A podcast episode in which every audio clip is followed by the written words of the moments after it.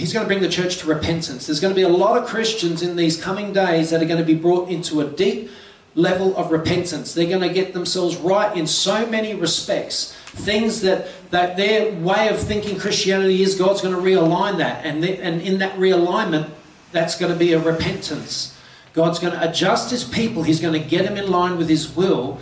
And these people are going to start to seek him at a level none of them have ever sought him before. So there's going to be this huge move of revival, just like, very similar to the revivals of the past. It'll be in the church, and God's going to get ministers in line, God's going to get his people in line. And then he's going to go outside of the church and start touching the community, and he's going to start bringing in unsaved pe- people that don't know Jesus are going to start to get revelations that he's the truth, God really does exist.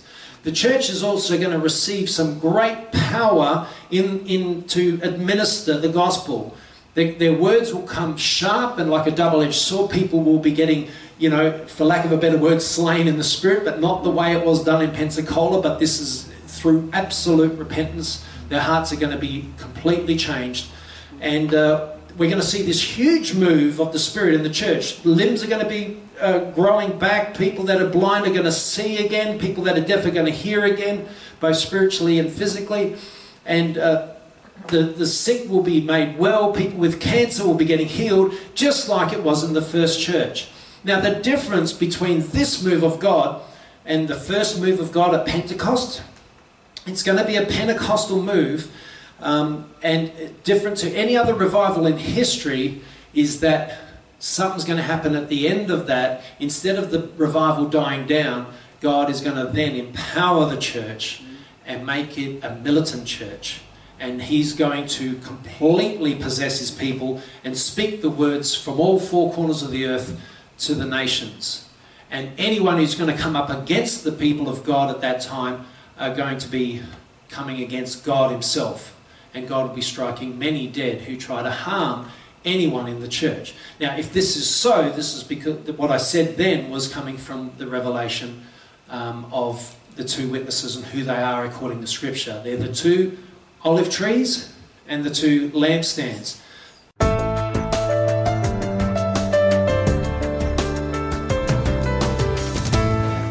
Who's ready to study the Word? Yes. So put on your thinking caps, helmet of salvation. Yes. Get your mind in that place. Um, we're going to uh, continue up from where we left off last week. And uh, who, who got a lot out of last week? Yes. Yeah, who felt there was some sort of revelational stuff in it? Um, what I said, if it's in the scriptures, it's the truth. And if we take from the scriptures and scripture, uh, the Bible, you know, uh, interprets itself, and we can get come to this conclusion on, uh, from what the scriptures are saying about what we are looking forward to. Uh, or when I say looking forward to, what is coming to the church, it is good to be forewarned. Amen. Good to be forewarned, so that we can start to uh, act as the Christians we're meant to be. That we're meant to be bolder, meant to be stronger, meant to be, you know, um, believing for um, supernatural things to take place that are way beyond us, way beyond us. Who knows that the scriptures speak of the end times? Now, do you know many Christians don't want to hear about end times? They don't like it. They think end times. Why is this guy speaking on end times? It's making me feel uncomfortable. Mm. This is like watching the news and just seeing bad news all the time. Mm. But the, the funny thing is, is Jesus spoke considerably about the last days. Mm. Uh, the book of Revelation reveals a huge amount about the last days. If we go through uh, Paul's writings, a huge amount of what Paul had to say was about the last days. And you go through the books of Isaiah and Jeremiah and and uh, Ezekiel, and then all the you know uh, minor prophets as well. You'll find a huge amount spoken about the end times. Actually, more has been written about the time we're heading into than any other time in history. So there was a, there was a, a fair bit written, not much compared, about the days of Moses when he went into Egypt. And there was a bit written, and, and there was some prophecies that were stated, and they knew, the Hebrews knew that there was going to be um, someone ro- risen up to set them free from Egypt. And there was great exploits done in Egypt. We've, we've had more written about this time. Like they say, a third of this book is prophecy, speaks of times to come. And I would dare say, over half of that third speaks about the time we're heading into. So, should there ever be a time where the church starts to really get their head into the, these scriptures and really truly make sense of them? Because I think the church for the last hundred years has been hugely distracted. And uh, me included, and many included, have been distracted. We've been just focusing on prosperity and the good parts of the scriptures and feel good in Christ. And, and it's all, you know, uh, God's here to bless you and He's here to make you rich and He's here to make you uh, prosper in your workplace and etc., etc., etc. Do you know that teaching doesn't fit in the Middle East? No one goes to the Middle East and preaches that. Have you noticed, noticed that? They don't go to the underground church in China and preach that. Because these, these Christians in those places, they're experiencing hardship like we wouldn't even consider. I, if you've ever, and I've told, I think I've mentioned this book in the church a few times. There's a book called The Heavenly Man. Have you read that yes, book? Yes. That is one, if you really want to get your eyes opened to what Christians in China are going through and the kind of ministry that they have, the kind of things that they confront on a daily basis, um, it, it, it's sort of like I felt a little bit ashamed having it so good. You know what I mean, Fiona? Yes, if I you've read the book, I felt like, man, Yeah. I've got it so good here. I felt the same way. I I don't suffer at all for Christ, Mm. except with my own sin. Mm. These guys are dealing with their own sin and mm. Mm. huge amount more persecution beyond belief. And then if you read books like Tortured for Christ, and you read books like Foxe's Book of Martyrs, and I'm not just saying open a few pages, I'm saying read it from cover to cover. I did that with Foxe's Book of Martyrs. I read it from cover to cover because I wanted to get in perspective what Christians have gone through in the past. And then, you know, the largest book on martyrdom that there is out there, and it's, when I say a book, it's a book that is in heaven, is the 20th century. Do you know, when you, if you read through Foxe's Book of Martyrs, you go from, it goes century by century, and it talks about the Christians that have suffered for the faith, and it goes right through up to the 19th century. Sorry, the 20th century. Then it says, more Christians were martyred in the 20th century than all of the other 19 centuries combined. And we realize, and I realize I'm going, how could the church be so prosperous in the West and not have any concept of martyrdom at all, being prepared to suffer for Jesus? Not one concept. Like I went, I, I went into uh, the church that I was going to a few years ago, and I said, I'm a martyr for Christ. And you know how many Christians mocked me and said, You can have that on your own? There was about two or three of them, and the rest of them were like in shock that I said it. And I'm saying, because I was, I, I got saved outside of the church. I went into the church having read the Bible before I stepped foot into a church. So I got saved outside of the church, and I read the whole Bible, and I had my understanding of the scriptures. And I went into church, and I went in there with this martyr attitude, and I understood things. I was prepared to go through tribulation because Jesus says, "Through much tribulation, you'll enter the kingdom of heaven." I was, that was my heart. I go into the church. That's an alarm to remind me that it's 11 o'clock. So we're going to have one minute of silence and then I probably have to try and remember what I just was talking about. All right, let's have one minute of silence.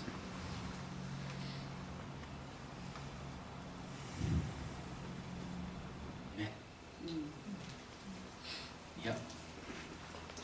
Unless we forget the great men of God and women of God that have gone before us.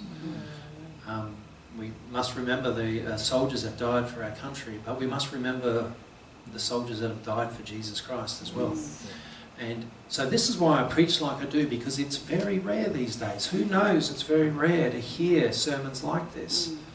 So rare, in fact, that um, I've had quite a few people contact me and say, uh, out of their knowledge, I'm the only person that preaches this. I'm the only person that preaches, you know, to, you know, when Jesus says, You'll be my witnesses, you'll be my martyrs. That's what he's saying. You'll be my martyrs in Judea and Samaria and to the ends of the earth. And you're going to receive power to be those martyrs. And uh, we need to have our heart checked, don't we? We need to have our heart checked. Uh, you know, when I read Foxe's Book of Martyrs, it made me check my heart. I said, Lord, if I got put to this, if I got put to one of these things that I read, these thousands of accounts, thousands of accounts of men and women of God that were put to the test by, by the evil one, what would I do? Is my heart ready? Is my heart ready for these times and these things? If this came upon me outside of my own will, but according to the will of God, if it came on me, what would I do? Would I give up the faith? And say, I never bought into this. I never, I never expected this. This is not, when I put up my hand and said, I'll receive Jesus, this is not what I asked for. We have to ask ourselves these questions because if you're not, you could be tested in the faith one day and give up Jesus.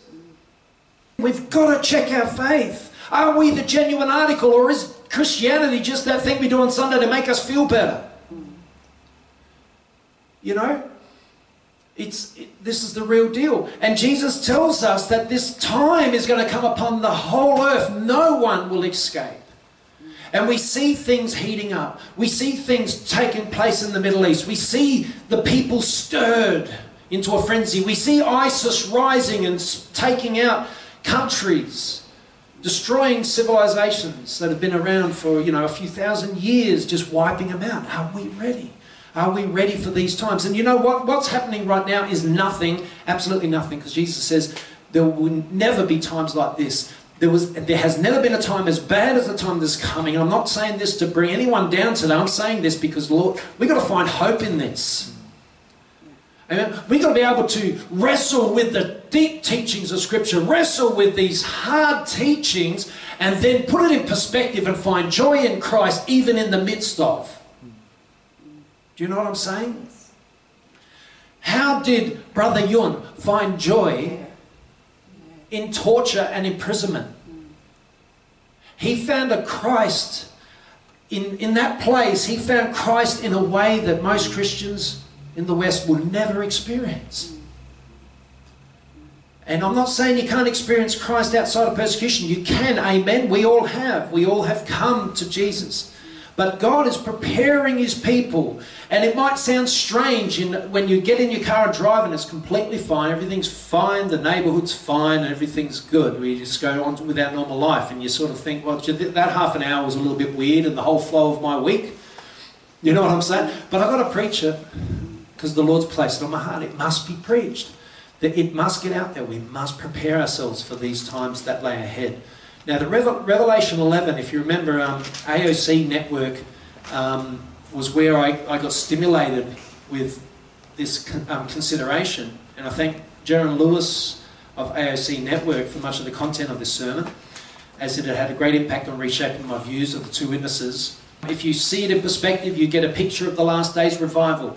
And this is what God's sort of been speaking to me about is that the church is going to, he's going to bring the church to repentance. There's going to be a lot of Christians in these coming days that are going to be brought into a deep level of repentance. They're going to get themselves right in so many respects. Things that, that their way of thinking Christianity is, God's going to realign that. And, they, and in that realignment, that's going to be a repentance.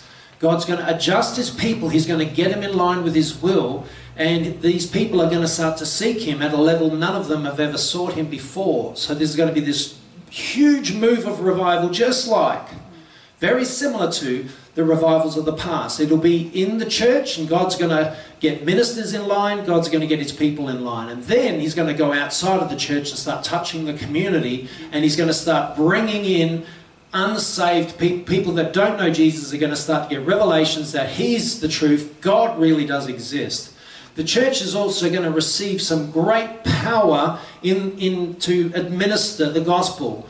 Their, their words will come sharp and like a double-edged sword. People will be getting, you know, for lack of a better word, slain in the spirit, but not the way it was done in Pensacola. But this is through absolute repentance. Their hearts are going to be completely changed, and uh, we're going to see this huge move of the Spirit in the church. Limbs are going to be uh, growing back. People that are blind are going to see again. People that are deaf are going to hear again, both spiritually and physically. And uh, the, the sick will be made well. People with cancer will be getting healed, just like it was in the first church. Now, the difference between this move of God and the first move of God at Pentecost, it's going to be a Pentecostal move, um, and different to any other revival in history is that something's going to happen at the end of that. Instead of the revival dying down, God is going to then empower the church and make it a militant church. And he's going to completely possess his people and speak the words from all four corners of the earth to the nations. And anyone who's going to come up against the people of God at that time are going to be coming against God himself. And God will be striking many dead who try to harm anyone in the church. Now, if this is so, this is because what I said then was coming from the revelation um, of the two witnesses and who they are according to Scripture. They're the two olive trees and the two lampstands. So we're going to try to. I'm going to try to continue giving you a picture of this because you've got to have a picture so you can start to pray and believe for these things. I won't read Revelation 11 in total right now, but who are the two witnesses? The most common view is that the two witnesses are Enoch and Elijah, or Moses and Elijah. Probably more Moses and Elijah was the most popular. We looked at the validity of those two positions. Who remembers that? We, we checked out why people think it's them and so on. Then we looked at who the Bible says they are, and we let the Bible interpret the Bible.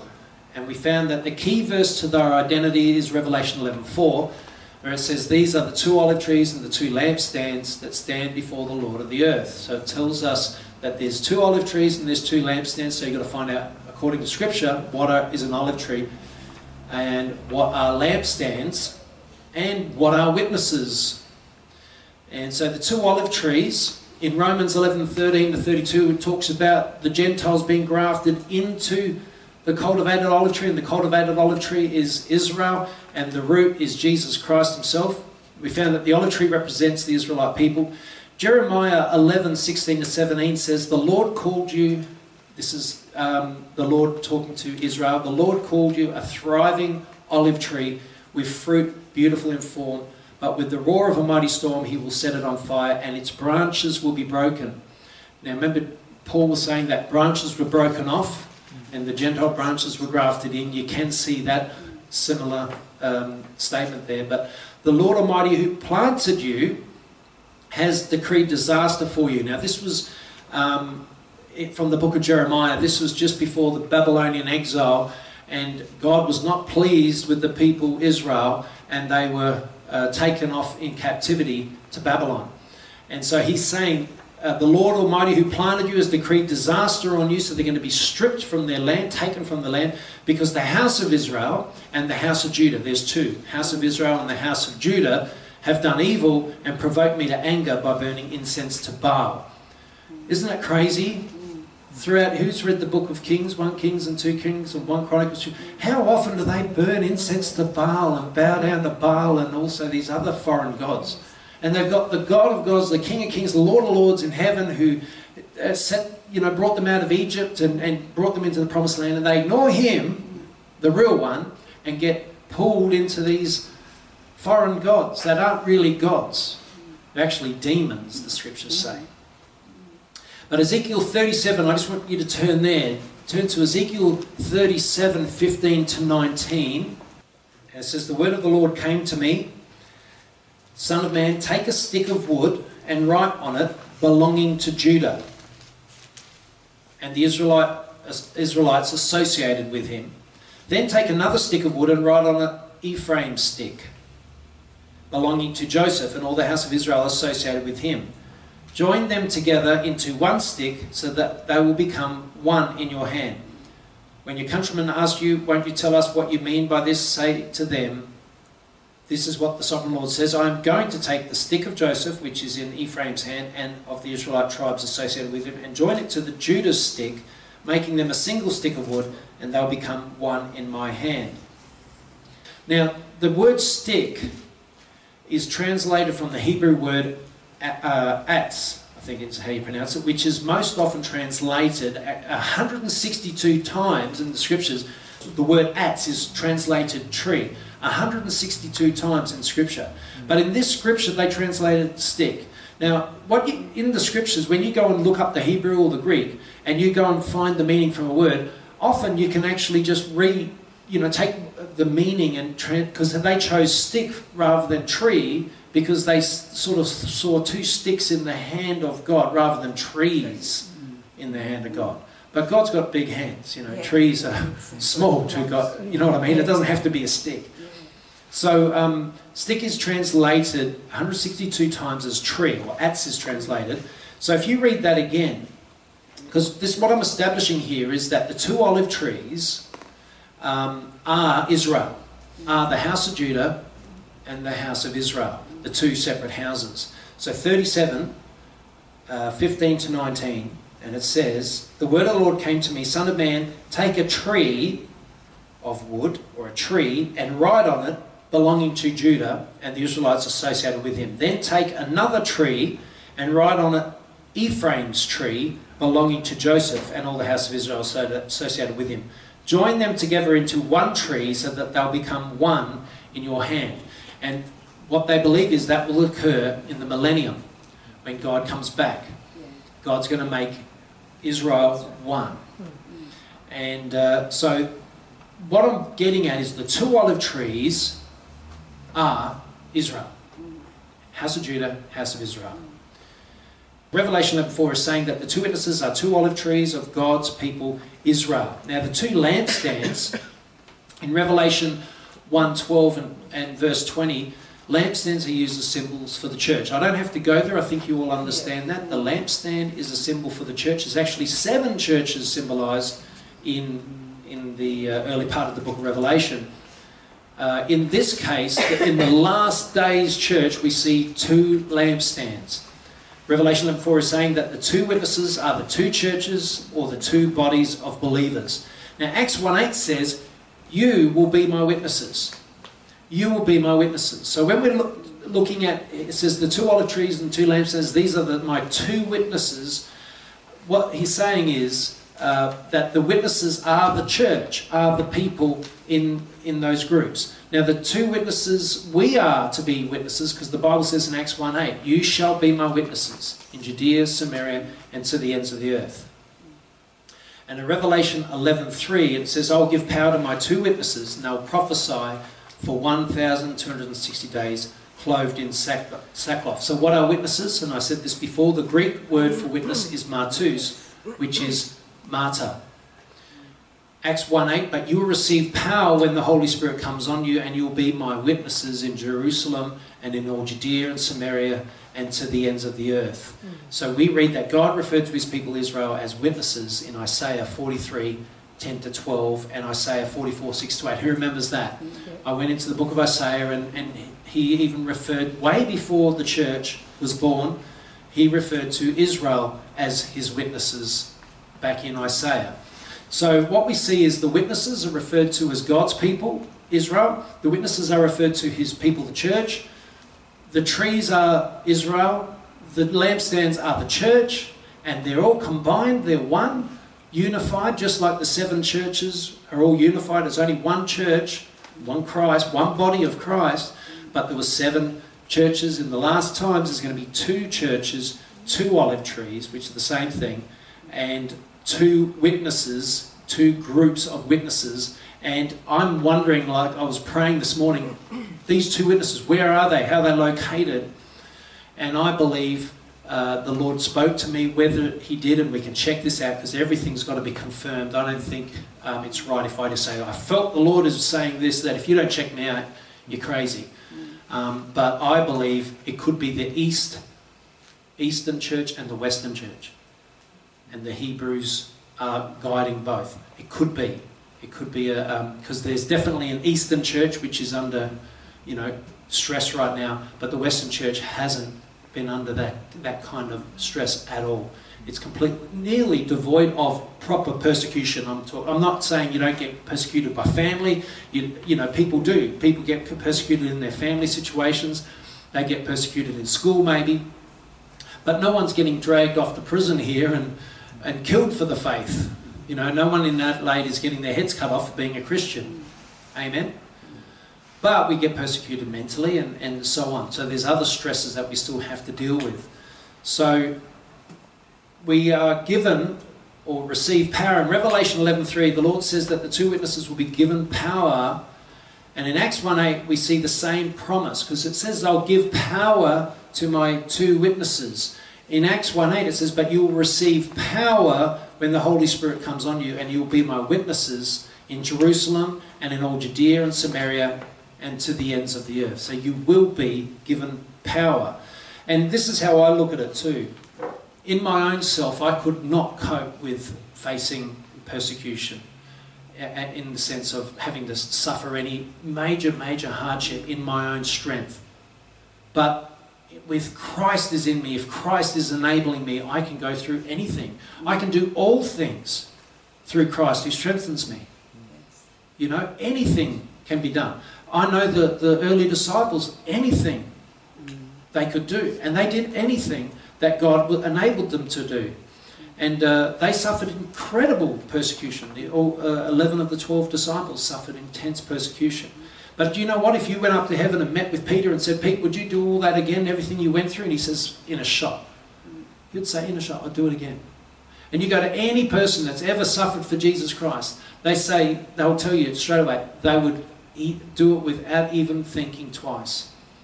I can't remember who I was just reading the other day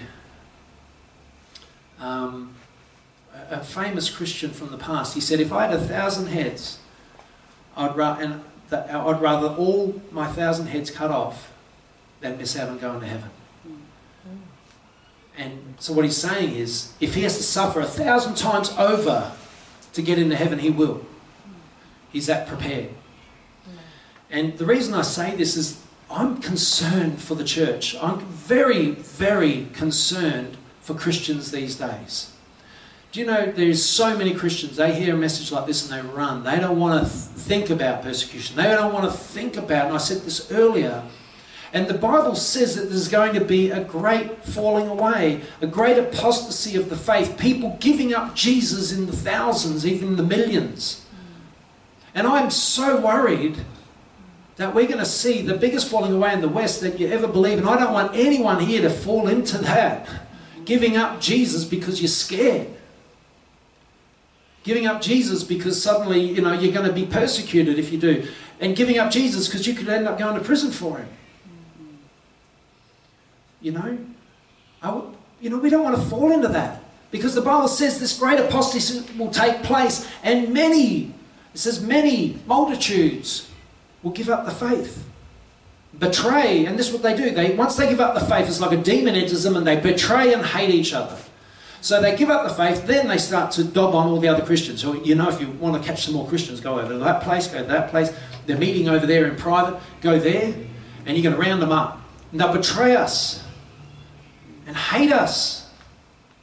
And the love of most will grow cold. The moment you give up Jesus because you face some terrible suffering, you'll have to face terrible suffering. You give up Jesus, your love will go cold. It's like Jesus will depart and you're left cold, standing cold like a dead man. We don't want to be there, do we? And I speak like this because the Lord's placed it on my heart big time. Because it's even warning me there's people in this congregation that aren't prepared, that don't want to hear it. And uh, I, I, doesn't mean I don't preach it. You know, this sort of message has, is the most unpopular message in the church at the moment, but you've got to preach it. You know, you've got to preach it. And I, I risk it every time I get up here. I risk, I risk losing people. I risk people in this church walking out. We're already a small church, and I risk people walking out. I know I've, I've, I've got led, but there was a few people here last week, and I felt so strongly convicted by the Spirit that I will never see them again mm. because of because I preached on the two witnesses last week. And there's been people in the in, in recent weeks that have left because they don't agree. They don't agree that God will put us through tribulation of any kind. But didn't Jesus say, through much tribulation, you enter the kingdom of heaven? You know, I always think it's better to be prepared to go through the tribulation and not have to go through than not to be prepared to go through one and then get forced to. If I'm, if my heart's ready, I'm, I'm prepared, Lord, if, if I have to go through the tribulation, and if I have to go through the great tribulation to a degree, Lord, make me ready in heart. And then the Lord says, Well, I'm so glad you're prepared, but you don't have to. There's going to be a pre trib rapture of the church. I would be the first one up there. I'll be jumping as high as the angels could. You know what I mean? Get me out of here, Lord. But if, if you're expecting that, and then you're forced to go through it, because I'm going to pull up some scriptures today, and if I don't get time to preach the full sermon, I'm going to go to these scriptures because they must be heard. Saints in the tribulation, suffering great hardship. There's no mention of the church not being there. And the only thing a pre trib can say to that is, oh, they got converted during the tribulation. Well, who converted them if the church is gone? And if the Holy Spirit's lifted off, because that's their, their thing, and the argument is the Holy Spirit lifts the church off the earth before the tribulation, well, then who converts them? Because the Bible says, how will they know if, unless someone tells them? So who's going to convert those guys and make them, in a very short amount of time, faithful to the point where they're ready to go through? I, I just don't see that. And it doesn't say that that's going to happen. It's not in Scripture. It's a, an imaginary thing that they made up. It's not actually said. Everything I say about this is scriptural, and I show you the Scripture. And actually, I've got hundreds of scriptures that I use. Um, so we have to. If it's better to be prepared, isn't it? It's better to be prepared. Clothed in sackcloth. What does that mean? I'll give power to my two witnesses, and they will prophesy for 1,260 days, which is three and a half years or 42 months, clothed in sackcloth.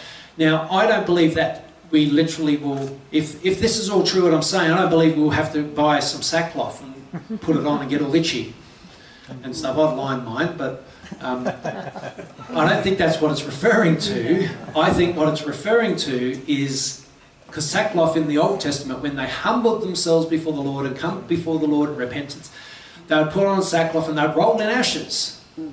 And they would, you know, beat their heads and do all sorts of things, you know. Um, so that's what they would do in the Old Testament. But that, what that was is symbolic of a change of heart, a humbling before God. So the sackcloth clothed with humbleness, clothed with repentance, clothed hu- humility, hu- um, humble people raised up by God, and they will be empowered. He's going to give power to the two witnesses. Sackcloth is symbolic reference to a group of people who have humbled themselves and repented Putting on sackcloth is having an inward change of heart. So in the last days, in Revelation 11.3, and I'll give power to my two witnesses, and they will prophesy for 1,260 days, clothed in sackcloth. Joel 2.28 31 says, And afterwards I'll pour out my spirit on all people, your sons and daughters will prophesy. So if we go back to this, I'll give power to my two witnesses, and they will prophesy. We find Joel says, I'll pour out my spirit on all people, and, the, and on all the church, and your sons and daughters will prophesy. So the church will prophesy. Your old men will dream dreams, young men will see visions, so we'll have incredible insights, incredible knowledge about what's happening and where to go and what to do and what to say. Even on my servants, both men and women, I'll pour out my spirit in those days. So he, God was very clear because usually in the Bible it's just men. It just says men as a plural for men and women. But in this scripture, he wanted to make it very clear it's not just the men of the church rising up, it's the men of the church and the women of the church. And he's even talking about your sons and daughters and the young ones, even rising up. And I'll pour out my spirit in those days. I will show wonders in the heavens and on the earth. And these wonders nearly line up with many of what will happen with, with the trumpet blast, with the plagues and the water turning to blood blood and fire and billows of smoke. The sun will be turned to darkness and the moon to blood before the coming of the great and dreadful day of the Lord. That's just before the coming of Jesus Christ, the great and dreadful day of the Lord. So that also aligns with what Revelation 11:3, which is what it says about the two witnesses that they'll prophesy. We see that God will give the anointing to prophesy. If you go back into the book of Kings, you see when um, uh, the first king Saul um, went among the prophets, and suddenly Saul was prophesying. Who remembers that? And you find that they go, um, they walk into certain places, certain people in the in the scriptures, and all of a sudden they have an anointing to prophesy. It just comes on them. And uh, so that would be what it like anointing to prophesy. And what would prophesying be? It'd be speaking the very words of God, telling them things that are going to take place very soon, saying to them, um, if you don't stop whatever you're doing over there, if you don't, if you don't put those guns down, this is going to happen to you. If you try to shoot me, the bullet won't affect me, but it's, something bad's going to happen to you. You know, that's prophesying. And that's what the power of the two witnesses have. No one can harm the two witnesses for three and a half years. You are the two witnesses. The Holy Spirit is present now and He's in us now, but for three and a half years He will be present in a way that will silence all debates. If people doubt who God is, in this day, the church will be given such power and such authority, no one will doubt that God exists. That doubt, um, the whole science movement of, uh, you know, of atheism and all these things, they'll be crushed and destroyed. No one will be able to doubt God and His existence because the two witnesses will make it so clear. But what you will get then is a clear division lovers of God and haters of God. That will be the division. It won't be, oh, he doesn't exist, prove it. Well, we've just proved it. Fire came down from heaven by the power of God. You know, things like that taking place. The last believers who will be here before the Lord's return will be those believers who will experience the power of God like no other generation has ever experienced or witnessed, and they will prophesy the exploits of the two witnesses. Um, let's have a quick look. I just want to read through this. And it says, If anyone tries to harm them, fire comes from their mouths and devours their enemies. This is how anyone who wants to harm them must die.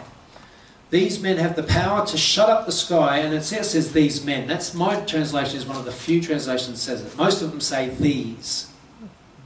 These have the power to shut up the sky so that it will not rain. So there was an assumption in with the NIV writers that they were men. And that assumption came in because I looked at the actual Greek, there's no mention of man in the Greek. It was just these. So, because when I saw that, I thought, oh, okay, I better double check that. And I double checked it, and men does not exist in the Greek. It's just these. So, um, even in the King James, we have assumptions that were made with things, and in the NIV, actually, a lot of translations, there's small assumptions that are made that can alter the words uh, partially, not changing a huge amount of the meaning. But in this case, it does change a lot of the meaning. You know, because if it is, if it's not men, if it's, and it could be as well. You could think these men, as in many men. It doesn't say two men. Um, well, it does say two witnesses, but. Uh, these have power to shut up the sky so that it will not rain during the time they are prophesying, and they have power to turn the waters into blood and to strike the earth with every kind of plague as often as they want. Now, when they have finished their testimony, the beast that comes up from the abyss will attack them and overpower and kill them. Their bodies will lie in the street of the great city, which is figuratively called Sodom and Egypt, where also their Lord was crucified. For three and a half days, men from every people, tribe, language, and nation will gaze on their bodies and refuse them burial.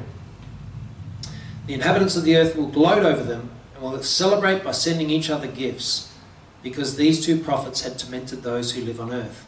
But after the three and a half days, a breath of life from God entered them, and they stood on their feet, and terror struck those who saw them. Then they heard a loud voice from heaven saying to them, Come up here. And they went up to heaven in a cloud, while their enemies looked on. At that very hour there was a severe earthquake, and a tenth of the city collapsed. 7,000 people were killed in the earthquake, and the survivors were terrified and gave glory to God of heaven. The second woe is past, the third woe is coming soon. And the seventh angel sounded his trumpet, and there were loud voices in heaven which said, The kingdom of the world has become the kingdom of our Lord and of his Christ, and he will reign forever and ever. And so that is when Jesus returns at the seventh trumpet, just as 1 Corinthians 15 51 to 52 says, At the last trumpet, the Lord will return. So, Fire comes from their mouths, devouring their enemies. That's one of the things. Fire coming out of their mouths. They shut up the sky so there's no rain while they're prophesying. They turn water to blood. They strike the earth with plagues. And the beast will attack them. And many translations say make war. I think your translation says make war. The beast makes war. and overpowers and kills them. Their bodies will lie in the street of the great uh, city, figuratively called Sodom and Egypt, where also the Lord was crucified. And I want to talk about that. For three and a half days, the world will refuse them burial. They won't be allowed to be buried. Uh, the inhabitants of the earth will gloat over them and send each other gifts because these prophets had tormented them. So it'll be like Christmas to them that these guys are gone, or this group of people are gone. After three and a half days, God will bring them back to life and they'll go up to heaven in a cloud, which sounds like what? The rapture. The rapture. And I'm going to actually start my sermon from there next week, from where we talk about fire coming from their mouths, or next week, or in a few weeks' time. It might not be next week. But I want to shoot forward, just let me find it. I'm going to shoot forward to a, a screen. Because I've spoken about this a bit today, I feel we need to look at it. People refuse to bury them. For three and a half days, men from every people, tribe, language, and nation will gaze on their bodies and refuse them burial.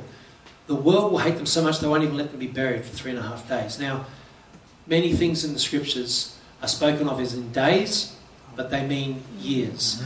Um, many are spoken of as weeks, and those weeks are seven year periods. That's, um, uh, many, many times we see this. In the 70 weeks of Daniel, uh, we have seven weeks plus 62 weeks, which makes 69 weeks. And if you times that 69 weeks by um, uh, seven to get the days, you get 483 days, which became 483 years. And from the time that was spoken, um, came right through to where Jesus arrives on, on, the planet in 27 AD, and he comes into the into Jerusalem, and it actually happened to become uh, 483 day, uh, years after that time that it was written.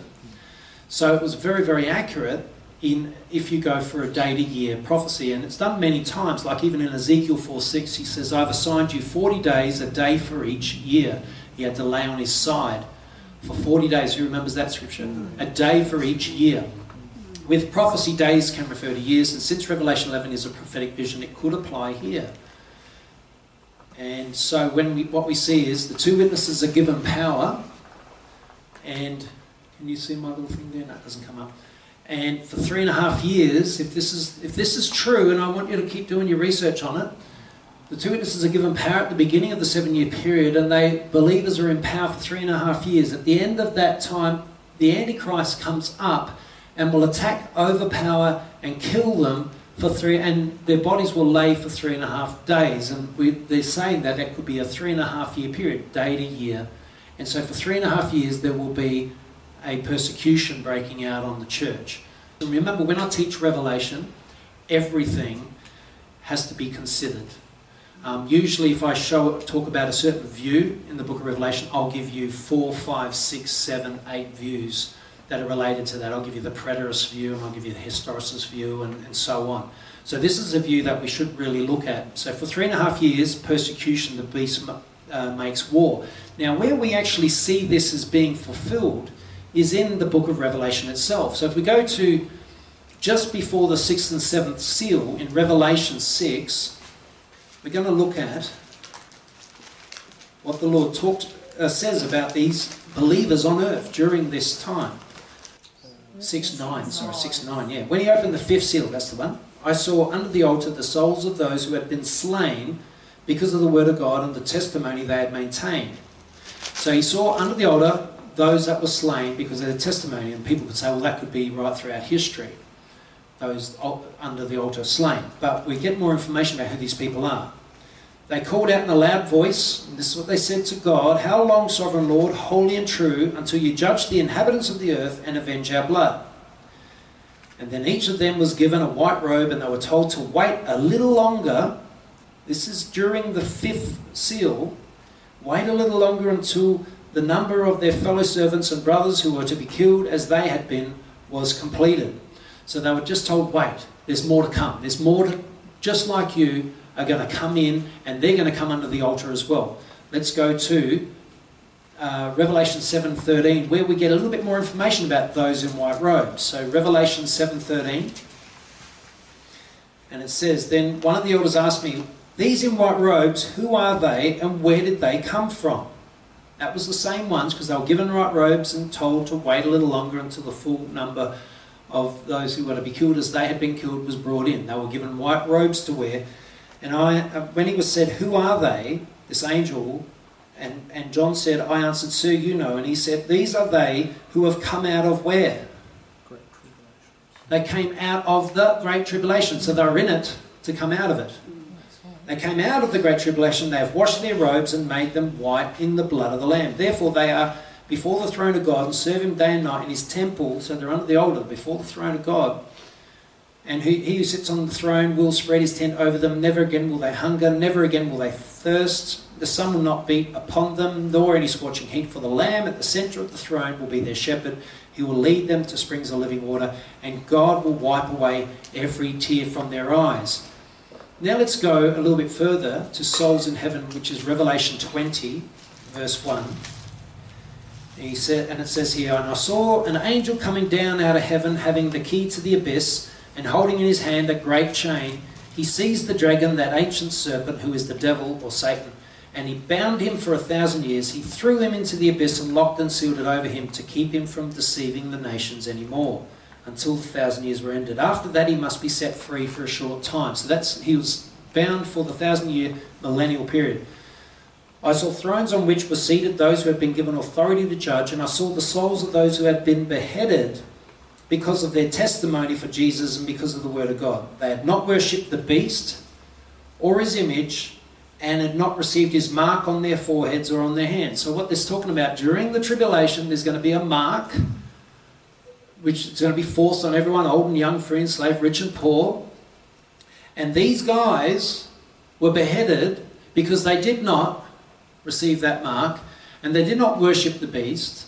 And so these men, during the tribulation, when these things take place, these men and women, they had not worshipped the beast or his image and had not received his mark on their foreheads or their hands. They came to life and reigned with Christ for a thousand years. The rest of the dead did not come to life until the thousand years were ended. This is the first resurrection. Blessed and holy are those who have part in the first resurrection. The second death has no power over them, but they will be priests of God and of Christ, and who will reign with him for a thousand years. So, those that actually are going through the tribulation, those that are taking those, you know, going through those very things that we're talking about and suffering in that way, will become priests of God Most High in the temple at that time. Now, the woman and the dragon is also interesting. Let's go to Revelation 12. All of these things are referring to the same period. Revelation 12:10. Then I heard a loud voice in heaven say, Now have come the salvation and power and the kingdom of our God and the authority of his Christ, for the accuser of our brothers who accuses them before our God day and night has been hurled down. They overcame him by the blood of the Lamb and by the word of their testimony, and they did not love their lives so much as to shrink from death. These, this is hard stuff, isn't it, in Scripture? Aren't these hard words? This is all in Scripture. You know, if you if you only go to the pet, your pet scriptures, you'll never see this. And when you get this preached, you're just like, whoa, where's this coming from? This is left field. But they did not love their lives so much as to shrink from death these guys at this time. Therefore, rejoice, you heavens, and you who dwell in them. But woe to the earth and the sea, because the devil has gone down to you. He's filled with fury because he knows he's got a short time. His time is short. So the devil, at this time, is coming down and he's going to use his power and he's going to only give him three and a half years. He's got a three and a half year period. And he's going to come down and persecute the church. And it says here, when the dragon saw that he had been hurled to the earth, he pursued the woman who had given birth to the male child. The woman was given the two wings of a great eagle, and the woman, they believe, represents Israel. The woman was given the two wings of a great eagle so that she might fly to a place prepared for her in the desert where she would be taken care of for a time, times, and half a time. What's that represent? Three and a half years. Three and a half years, 1,360 days, or 42 months. It's just another way of saying it.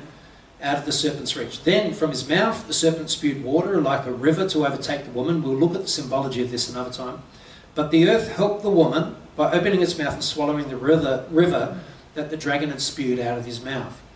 Then the dragon, this is the key verse here, then the dragon was enraged at the woman and went off to make war against who? The rest of her offspring, those who obey God's commandments and hold to the testimony of Jesus. For three and a half years, Satan is going to come and make war against those who hold to the commandments of Jesus, the Christians, those that believe in Him.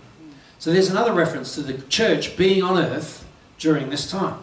Power to exercise authority. Let's look here, just one chapter on, 13, chapter, uh, verse 5, and it says, The beast was given a mouth to utter proud words and blasphemies and to exercise his authority for how many? 42 months, which is 1,260 days, which is three and a half years, or times, time, times and half a time, times, time, half a time. Mm-hmm. He opened his mouth to blaspheme God and to slander his name and his dwelling place and those who live in heaven. He was given power to make war against who? The saints. Who are the saints? Christians, the church, the saints. He was given power to make war against the saints and to conquer them. Now, for, the, for 1,260 days, the two witnesses can't be conquered. But then it says here, for 1,260 days, he's given the power to conquer them. We also see at the end of 1,260 days, when the devil rose up, when the great dragon rose up, he attacked them, he made war against them. So that's referencing the same period here. And he was given authority over every tribe, people, language, and nation. All inhabitants of the earth will worship the beast, all whose names have not been written in the book of life. Belonging to the Lamb that was slain from the creation of the world. He who has near, let him hear. If anyone, this is, this is a word for us, the church. If anyone is to go into captivity, into captivity he will go. What's captivity? Prison. If anyone is to be killed with the sword, with the sword he will be killed. And then it says this this calls for patient endurance and faithfulness on the part of the saints. Hmm. Faithful, patient endurance, faithfulness on the part of the saints. Faithful endurance and patience we need to be patient with God. We need to trust in Him. Because this time, at this time, it'll, there's never been a time like it. And we will be brought to our knees and at a level we've never been brought to our knees before because we're going to have to cry out to God for everything, even our food. Because we won't be able to buy or sell unless we take the mark of the beast. And if we refuse to take it, we're going to starve. Mm. And that's why we get another exhortation not long from here, and I'm about to read it to you, where he calls us again to be patient. The testimony of the third angel, Revelation 14, 9 to 13. It says, A third angel followed them and said in a loud voice, If anyone worships the beast and his image and receives his mark on the forehead or on the hand, he too will drink of the wine of God's fury, which has been poured full strength into the cup of his wrath. So that's pretty severe, isn't it? He will be, listen to these words. This is anyone who, anyone who takes the mark of the beast. When this system comes in, if you're, um, and they're trying to force you to put a mark on your wrist or your forehead, do not take it. It's better for you to die of starvation than to take that mark. Amen? But you know what? God will be faithful through it all. He will be, and this is what it says anyone who takes this mark he will be tormented with burning sulfur in the presence of the holy angels and of the Lamb. And the smoke of their torment rises for ever and ever. There is no rest day or night for those who worship the beast and his image, and for anyone who receives the mark of his name. This, again, what does it say? This calls for patient endurance on the part of the saints who obey God's commandments and remain faithful to Jesus. We have to be faithful. And why does it call for patient endurance here? Because it's talking about a mark that you can't buy or sell with, without it. That means we can't get anything to eat, we can't get clothing, we can't get anything, we can't put petrol in the car when we're, we're stuck. It calls for patient endurance. It makes, it means that we're going to have to live by faith. We're going to have to live by faith in an all providing God. When the, when the Israelites were taken into the, into the desert, they were dying of thirst. There's no water. So God brought them to water and He opened up rocks and water came out. And then they were hungry. So God let manna drop down from heaven and they collected manna. God looked after them. If God can create the universe, I'm sure He can create a loaf of bread. You know, if we can create a loaf of bread, imagine God's loaf of bread. And it won't be bad carbs, be good carbs. And I always add that because I've got this thing with bread. but, um, and when they cried out, Where's the meat? I was better back in Egypt. It was much better back in Egypt because we had meat in our pots. So God gave them quails.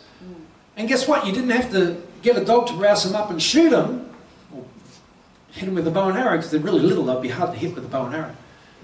You just go and collect them. They're just sitting there waiting, to eat me. That's what it was like. They just went out and just collected it up. But God provided. That's the point. Faith. God gave them that faith, that belief. But God was with them, and this is what's going to be happening at this time. Power of the holy people is broken in Daniel 12:7, and this is the last scripture. I might even go back to verse 3, and he says, Then I, Daniel, looked, and there before me stood two others one on this bank of the river and one on the opposite bank. One of them said to the man clothed in linen, because there was a man clothed in linen who was called the Son of Man. He was in the center of the vision, and, and these two men appeared on either side. And this is another scripture that people think is why there's these other two witnesses, because these two witnesses are beside them. And uh, we have reason to believe it could have been Moses and Elijah again that was up beside Jesus in this vision. It says, I then looked, and there before me stood two others, one on this side of the bank uh, and one on the uh, other side, opposite side of the bank. There's also one other time when that happened too, when the ascension, when Jesus went up to the ascension, and mm. these two men appeared beside the disciples and said, "What? Why are you you're looking up in the clouds? You know, this same Jesus who you've seen ascend into heaven will be returning the same way." And there was two men just appeared out of nowhere. Mm. Um, there was also men that appeared um, talking to Mary Magdalene and, and others um, in the tomb of Jesus as well. These same two men. So it's interesting as we as we read about these two men, and that, all of that led us to believe that two witnesses would have to be these same two men, and it very much could still be that leading the church, an empowered church, because the Bible speaks about him pouring out his Spirit and giving power to all the all the people of God, and he'll pour out his Spirit on, on those in those days, on people in those days. So one of them said to the man clothed in linen, that's Jesus in the center, the Son of Man who was above the waters of the river. How long will it be before these astonishing things are fulfilled? And if you read these astonishing things, it's all about the last times. It's all about the days we're heading into. The man clothed in linen who was above the waters of the river lifted his right hand and his left hand towards heaven, and I heard him swear by him who lives forever, saying, It will be for a time, times, and half a time. There's that same statement again. What's that? Three and a half years. When the power of the holy people has been finally broken. All these things will be completed. So, when the power of the holy people, again, people thought that holy people were just two men, but the holy people, when they're all broken, that power has been broken, these things will be completed. And that would be when the seventh trumpet sounds and the church goes up to be with the Lord. And there will be those alive. But the power of God in these people broken. There could be those hidden. I believe God will protect, you know, the elderly and the women and children. So let's pray we get a bit older before then. But um, I believe this is uh, a word from God in, in, preparation for this time. Amen. Now, please, as I've preached this, and I always encourage you, check me out. Don't just go, I don't want to believe that stuff because just, it just scares me. It's just too much to bear you know, but take it for what it is. It's in the scriptures. It should be looked at. I do plenty of sermons where, um, you know, I, I, looked over my sermons that I've done in the last months where, you know, we're talking about living epistles and we're talking about the love of God, and we're talking about grace and, and a whole range of other doctrines. Um, but um, from time to time, I like to get into this stuff because it is a, stuff we need to hear in these days. But I, I, wrote here at present, Christians annoy the people of the world, but at this time, Christians will torment them so much they'll celebrate when they get killed. And, uh, you know, you can see that happening the Muslim, in the Muslim world when they kill Christians. They celebrate when they kill Christians. It's like a, a great honour, it's like a, a victory.